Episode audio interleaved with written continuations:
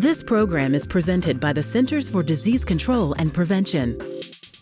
Hello, I'm Charlotte Kent, Editor in Chief of CDC's Morbidity and Mortality Weekly Report.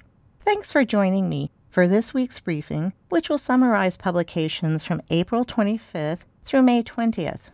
While this podcast has focused on COVID 19 for the past two years, there are a number of important health topics beyond COVID 19 that we'll be covering this week. In this episode, I'll discuss findings from four MMWR reports. The first report highlights the effectiveness of a COVID 19 additional primary or booster dose among nursing home residents.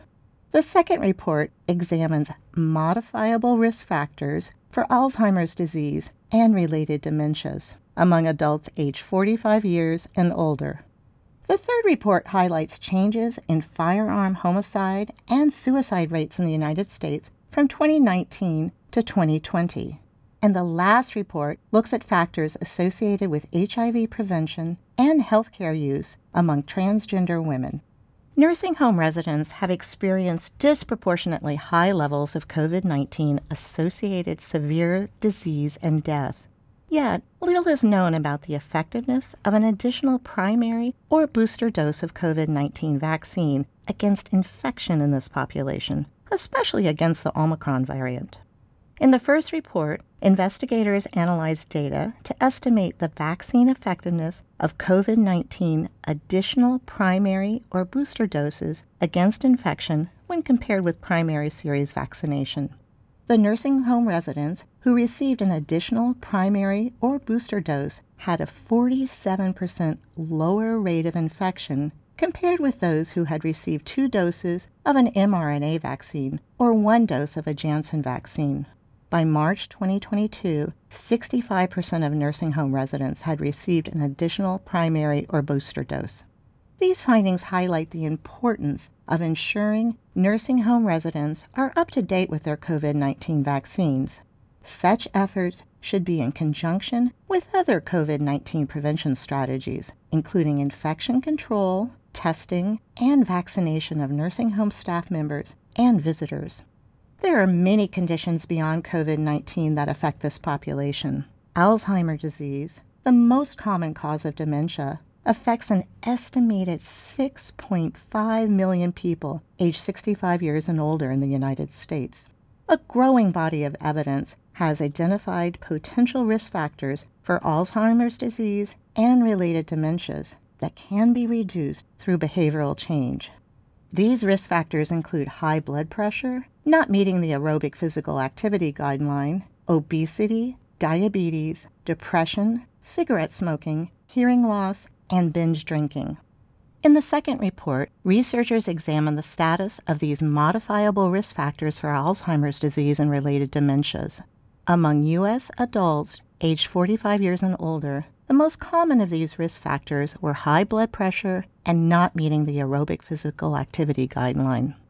Adults with subjective cognitive decline, which is a self reported experience of worsening confusion or memory loss in the previous year, is an early indicator of possible future Alzheimer's disease or related dementias. They were more likely to report having almost all modifiable risk factors and a higher number of risk factors than those without subjective cognitive decline.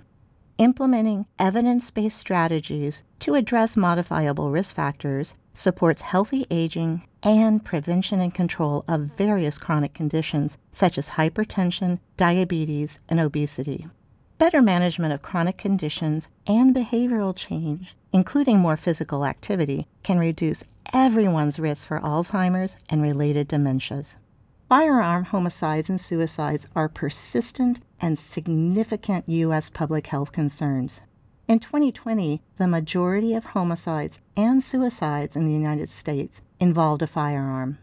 In the third report, investigators examined changes in firearm homicide and suicide rates coinciding with the emergence of the COVID 19 pandemic in 2020.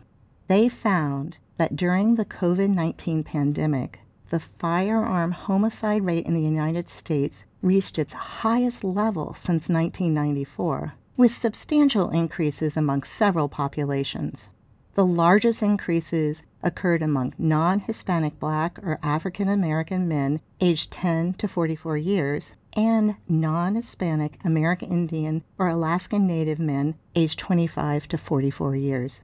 These increases have widened disparities in rates by race and ethnicity and poverty level. There were also several increases in firearm suicide rates. Comprehensive strategies that address underlying economic, physical, and social conditions contributing to the risk for violence and suicide are urgently needed to reduce these rates and disparities. The last report highlights the importance of addressing factors contributing to disparities in HIV care. Transgender women are disproportionately affected by HIV. Among more than 1,600 transgender women who participated in CDC's National HIV Behavioral Surveillance during 2019 to 2020, 4 in 10 received a positive HIV test result. CDC analyzed this data to better understand the factors associated with HIV prevention and care among transgender women. Researchers found that certain factors, including low income, severe food insecurity, and experiencing homelessness, were common and associated with lower receipt of HIV prevention and treatment services.